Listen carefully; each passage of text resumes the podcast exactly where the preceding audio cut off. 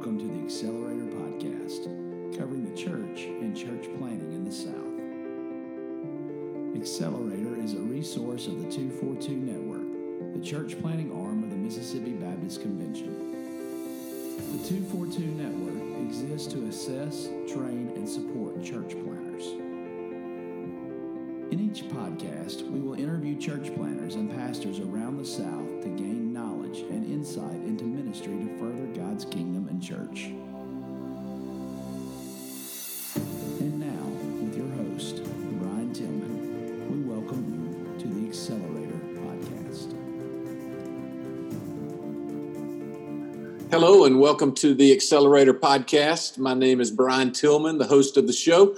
And with us today is Dr. Greg Belser. Dr. Belser is the pastor of Morrison Heights Baptist Church in Clinton, Mississippi. Dr. Belser, welcome. Hey, good morning. I am sure that I'm sure that you think you are at an all-time low by joining us on the Accelerator podcast. I don't think that at all. Oh, come on. Let's be honest today. No. But uh, we do thank you for uh, joining us today. And uh, thank you also for your willingness to help out with uh, 242 and uh, church planting in Mississippi. Um, we do appreciate uh, you helping us in that venture. I am delighted to be a part of church planting in Mississippi. We need to continue to plant new churches that reach a new generation. So I'm very eager to be a part of that effort. Totally agree with you there. Take just a moment and share with our listeners um, about you, possibly about your family, and uh, and maybe your uh, ministry journey, how it got you to uh, to Morrison Heights in Mississippi, for that matter. All right, uh, born in Dallas, Texas, raised south of there near Corpus Christi, Texas. Uh, I was the second of four sons in a family uh, moderately church going family. Okay. A lot of reasons that hindered uh, church participation when we were children and teenagers. But at the age of 19, almost 20, the Lord got a hold of my life in a profound way. And um, I date my conversion to being uh, 11 years old uh, in a vacation Bible school kind of context. But okay.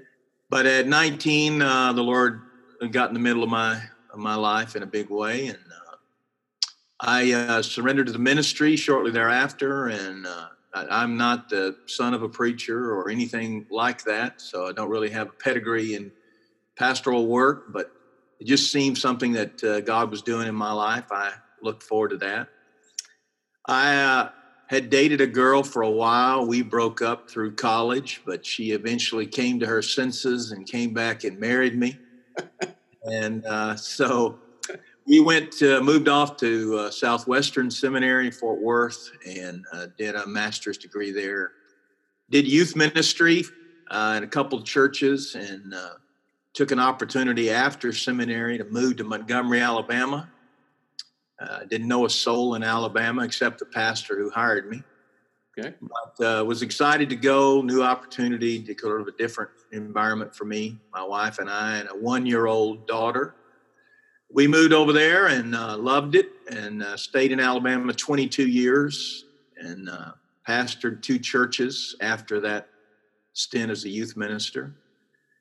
Uh, and 14 plus years ago, uh, moved from Montgomery, Alabama to Clinton, Mississippi, and uh, pastoring now at Morrison Heights. We have three daughters. They're all married to guys in ministry. We have nine grandchildren. So life has been rich for us. Rich and busy. Yeah, busier every day.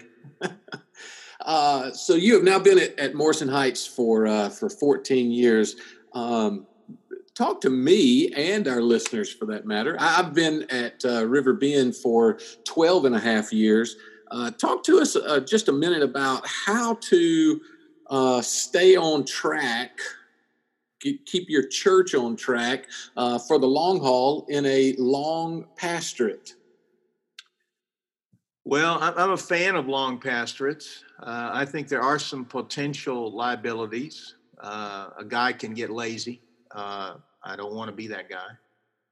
Uh, number two, I think sometimes your church uh, can can be hindered if if you're not uh, staying fresh and committed to the scriptures yourself. You can't give away what you don't own. So if a pastor just sort of puts it neutral and begins to coast, and that's a liability for a long pastor. But the flip side is that the positives greatly outweigh the negatives in my judgment and uh, I get a chance to come in and uh, shape a generation if I stay long enough, maybe two. Come on. Uh, if you're doing the right things, I think that's a positive. Uh, I'd say the challenges are that uh, you know they hear your voice a lot, and uh, they hear it for a long, long, long time, and so I, I think it's diff- it's important to keep perhaps additional voices in periodically somehow. Uh, but I do think at the end of the day, uh, the, a guy that can come in and can teach the whole counsel of God. It's a it's a big Bible.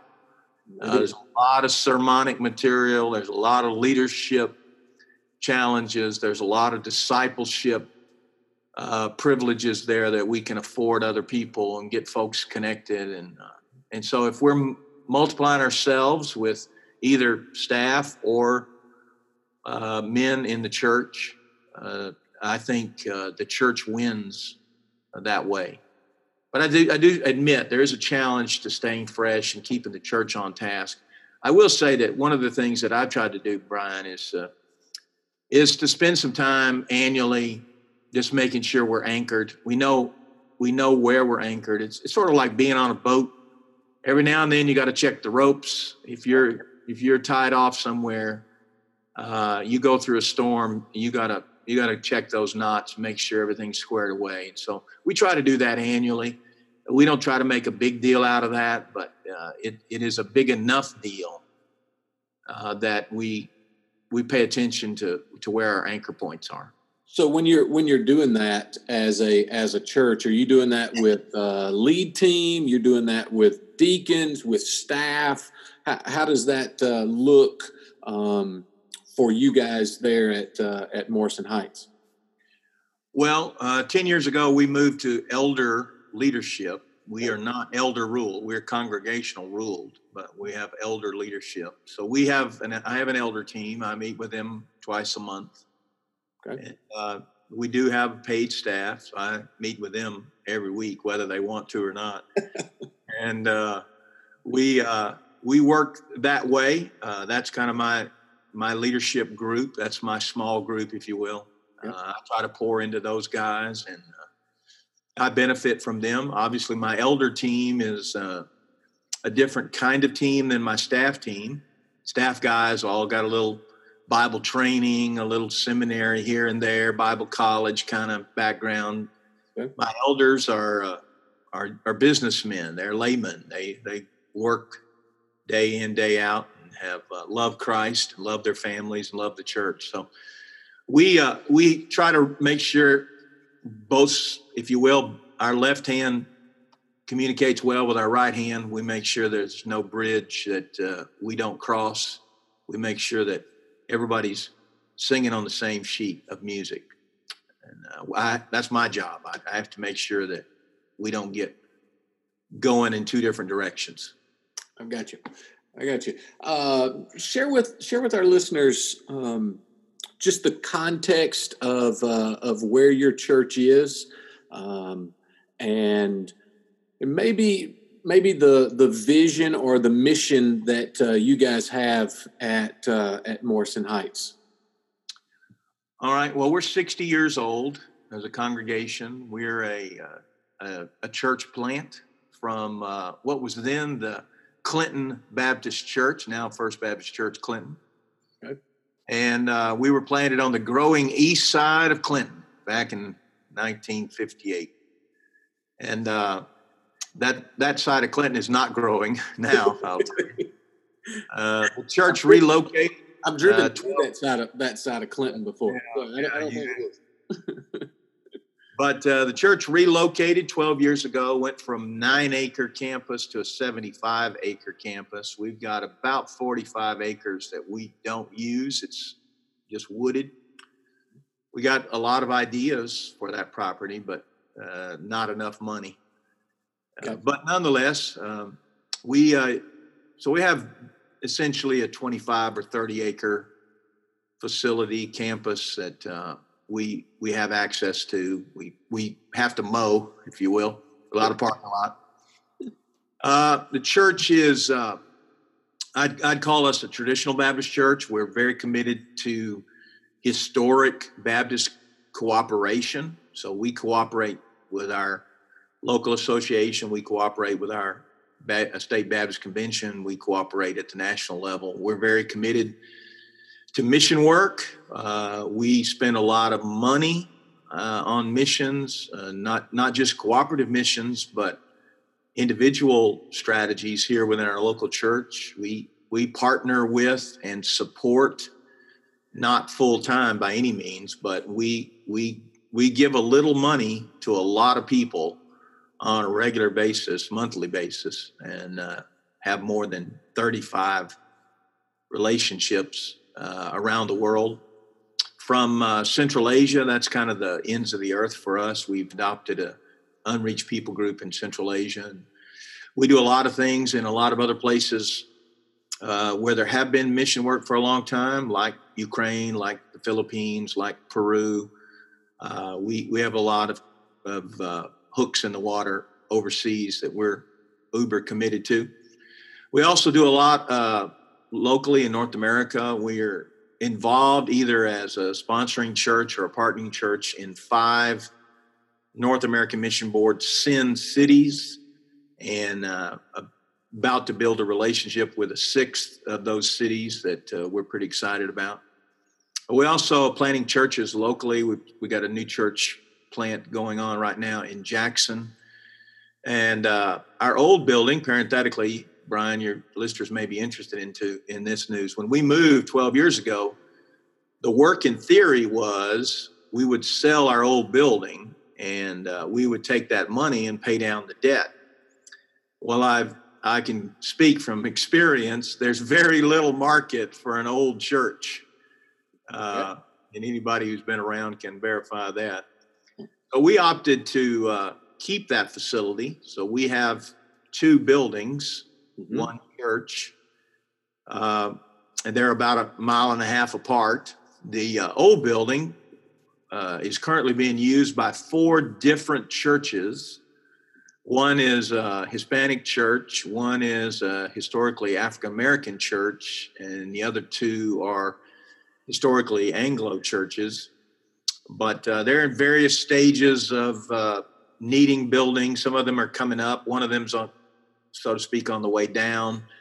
Uh, I had to sell their property, and they needed a place to meet, so forth. So they're using various components of that old building, and uh, we're very proud of that very committed to that and uh, want to see the facility used in the church planting business. So uh, we're continuing to do that and uh, looking at new church opportunities uh, around us. We have committed a sizable chunk of money in our new budget for a new church plant that we're in the talking stages about right now. Awesome, awesome.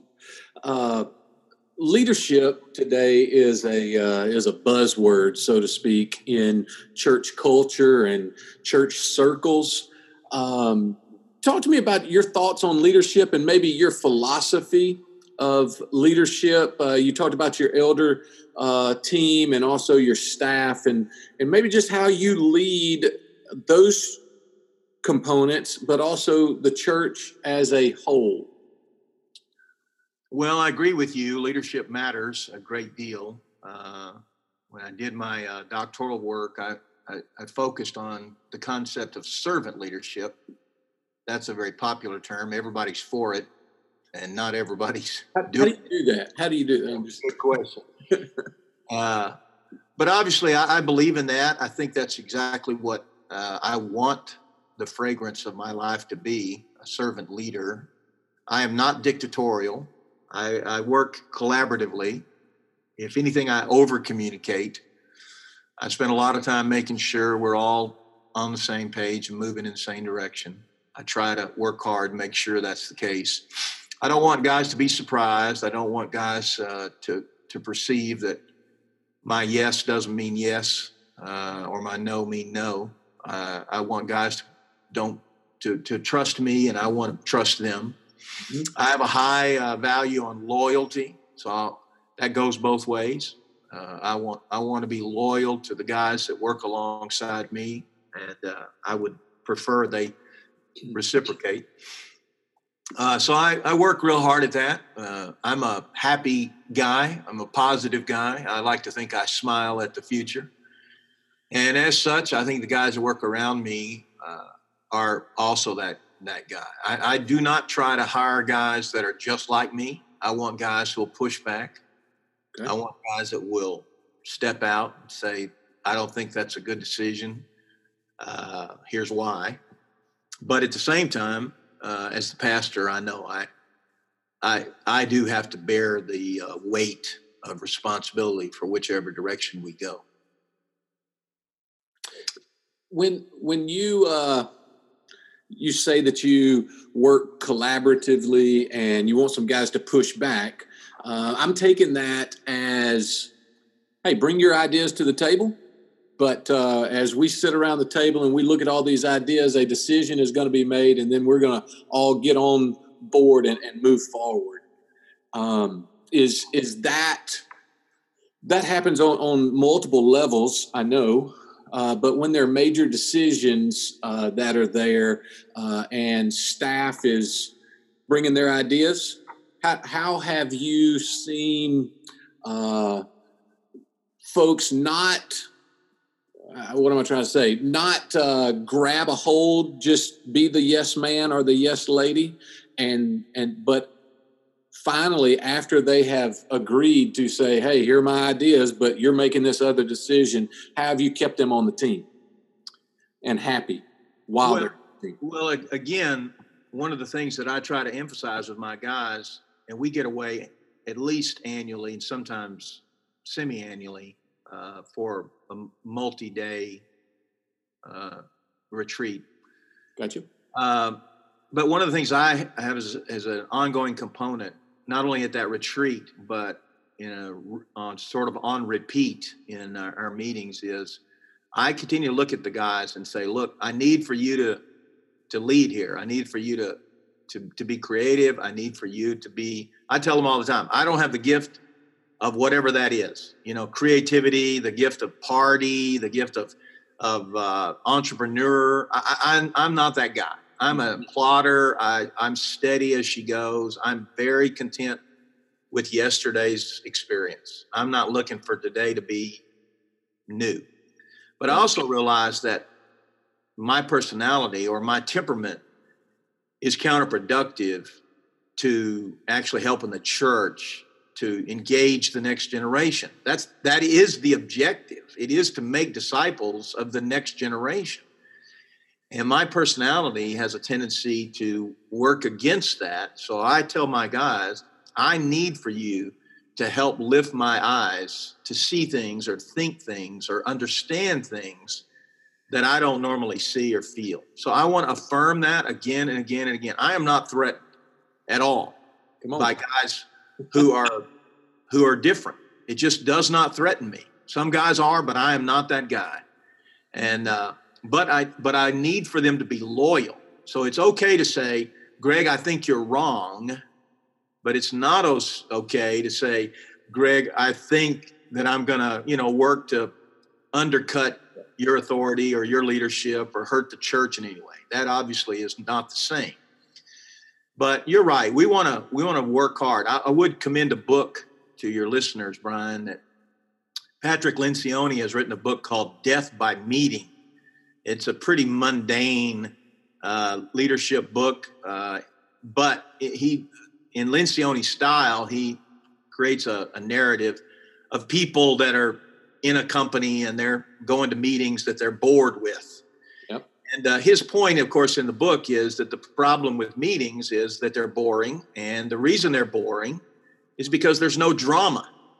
So that's a phrase. We read that book as a staff, and that's a phrase that I've captured And I use that again and again. Periodically, we'll go into a meeting and I'll say, I'm going to need some drama in my life today. So this is a meeting where I'm counting on you guys to bring the drama because I exist to not have drama. I, I've raised three daughters and we have nine grandchildren, and I got all the drama I need at home. I don't need it at church. But at the same time, you can't really uh, be as, as creative as you want to be, or perhaps be as cutting edge as you'd like to be, or at least entrepreneurial in certain ways, if you don't have some folks that are committed to thinking differently acting differently and giving you the appropriate pushback. So that's what I want. Got you. Uh, listeners, uh, I hope that uh, you caught a number of uh, kind of points that uh, Dr. Belser just made for us. It is a, uh, a great thing to be able to know who you are and be okay with that and, and allow others to be who they are um, on the team and do what God's called them to. So that was a some great insight, and I appreciate your your honesty there and and how you lead your team there at Morrison Heights. Uh, I also appreciate. Uh, I know I stated it in the uh, in the introduction of you, but I do appreciate your your help with two four two. You've been on the board of two four two. You have a uh, a passion to see church planting in Mississippi and abroad, uh, as you've stated, that uh, you guys are, are partnering with a number of our Send Cities with North American Mission Board. Um, what excites you about church planting in Mississippi these days? Well, several things. I won't belabor them all, but I'll tell you, uh, I think we're in better shape in church planting than ever in my 14 years. I admit that 14 years is not a long history in Mississippi, but I will tell you that I got involved early on uh, in church planting when I came to the state. Mm-hmm. And I think we're healthier today, we're stronger today, there's more going on, and what is going on is better than it was five years ago or 10 years ago.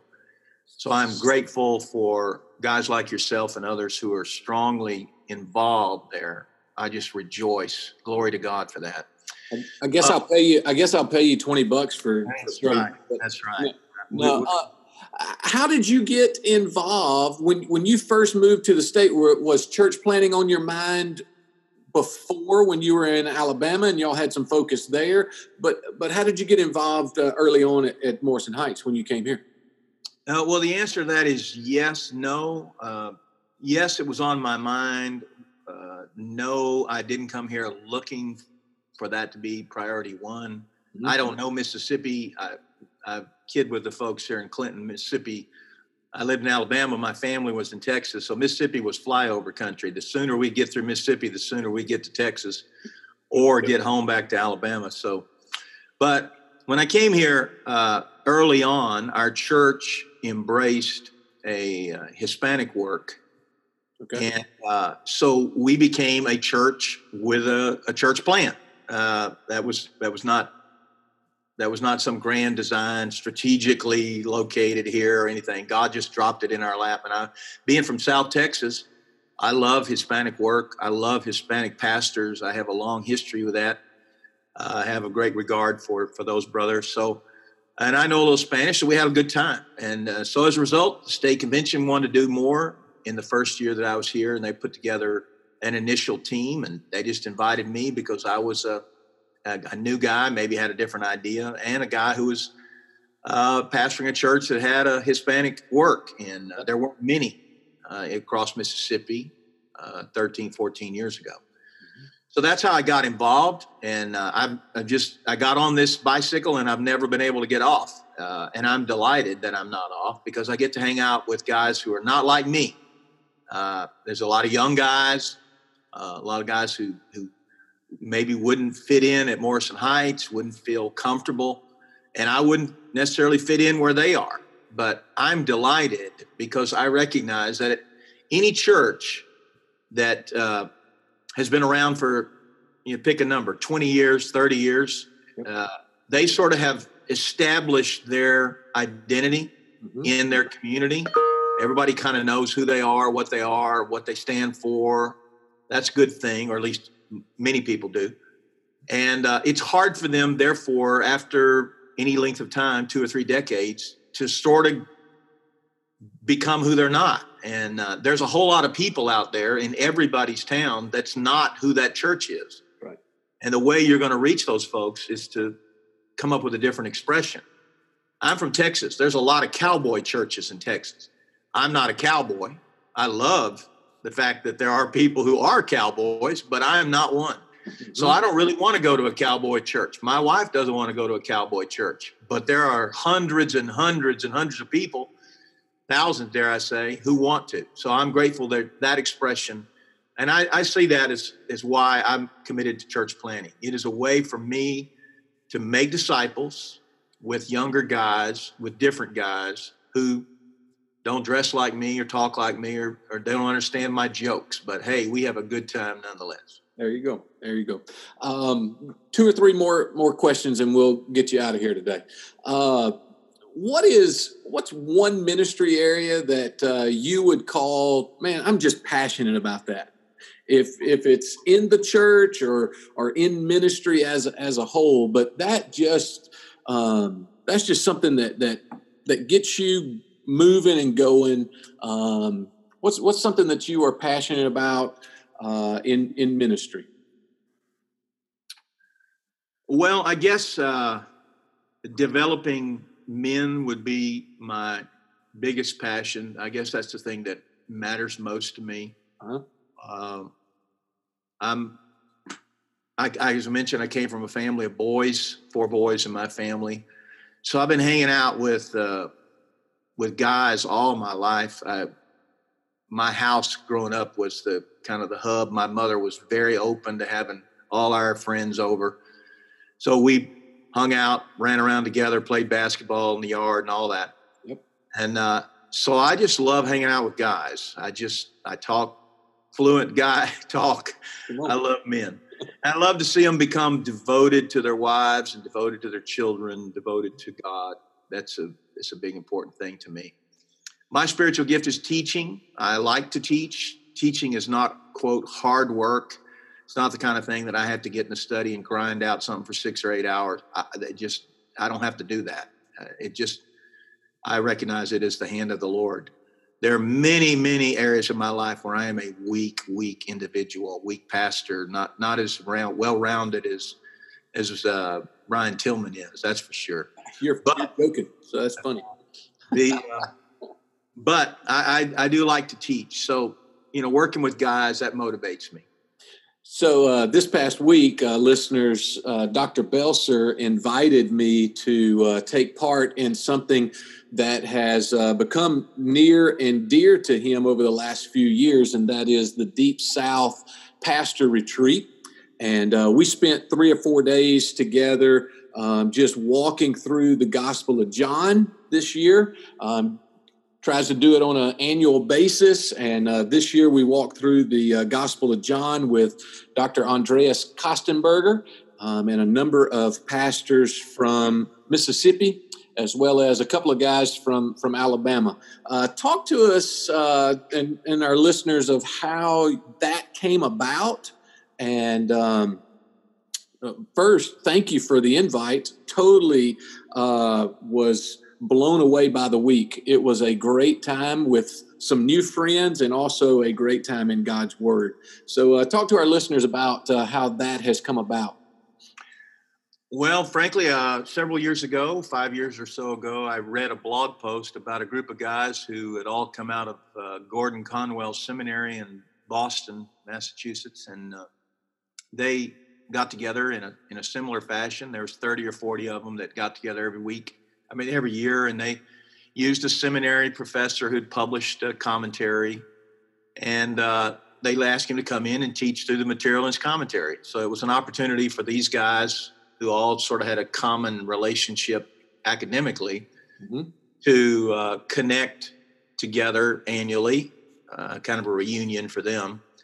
Uh, but more importantly to me, the thing that caught my eye was the fact that pastors get a lot of mail, we get a lot of information, we have access to a lot of information on the internet, so forth, so on. But we don't normally get together and actually do uh, life on life interaction with the Bible in a deep and thorough way, in an, if you will, an intensive way. Once we finish formal academic preparation for ministry, most pastors are done with that. Yeah. And so it's a shame. It's really a shame. We go to conferences, we hear a lot of good preaching, but it's just not the same. So I, I called a bunch of guys I knew and said, "Hey, why can't we do this down south?" And uh, you know, we just we all know some guys. Let's try to get some guys together. So we've been doing it, uh, and it's a wonderful thing. Uh, we're not we're not terribly organized. We're not terribly professional, uh, but we we love one another. We're excited about that. We're not all the same. We've got guys from every theological stripe. Uh, and that's all that's all fine and dandy. I, I want again, it's an opportunity to, to, say, well, here's the way I see it, here's the way I understand it. That's right. And if the scripture is your authority, then we're not arguing tradition. We're not arguing what your mama taught you. Uh, we're arguing what the Bible says right here and how He says it. And I found that most pastors want to be that kind of student, mm-hmm. but they don't. A, they don't know how to create that environment for themselves, and B, they don't uh, regularly find a niche for that in their lives because their schedule pretty much eats them up. Their, their schedule owns them. So I, I ask guys to give me three and a half days and uh, come hang out with us. So we'll do it again next year. If any of your listeners would like more information, they can contact me at Morrison Heights, and I'll be glad to get them on the list. That is uh, it's a great time, uh, listeners, and uh, much needed as well. And I thank Dr. Belzer for uh, for putting that out there and uh, for uh, kind of leading in that uh, with the group of guys and friends that that he has up to this point. A little segment that we call faves. So just kind of some one-liners. what your favorites are? Okay. Uh, what's your favorite meal? If you could have one meal, what uh, what's it going to look like? Meatloaf, macaroni and cheese. Meatloaf and mac and cheese. Come on. You what? can tell them by looking at me too. what is uh, what's your favorite team or your favorite sport? My goodness. Well, my favorite team is the Texas Longhorns. I went to Texas and uh, for one glorious semester, and uh, so I'm a big fan of the Texas Longhorns. I guess I like college football the best. I enjoy it the best. I have the longest history with baseball, so I, would say baseball is a close second. Okay.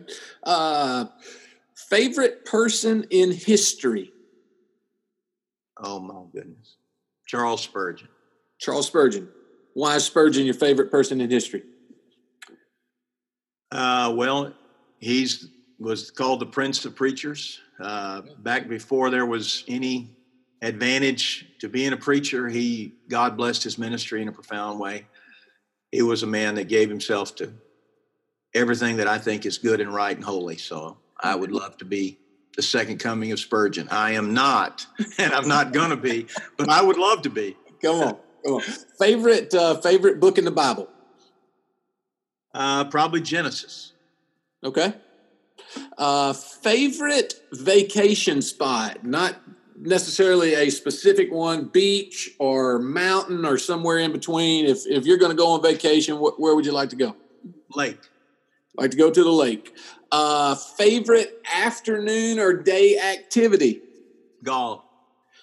Golf. I did not know that about you, Dr. Belzer. Yeah. Golf.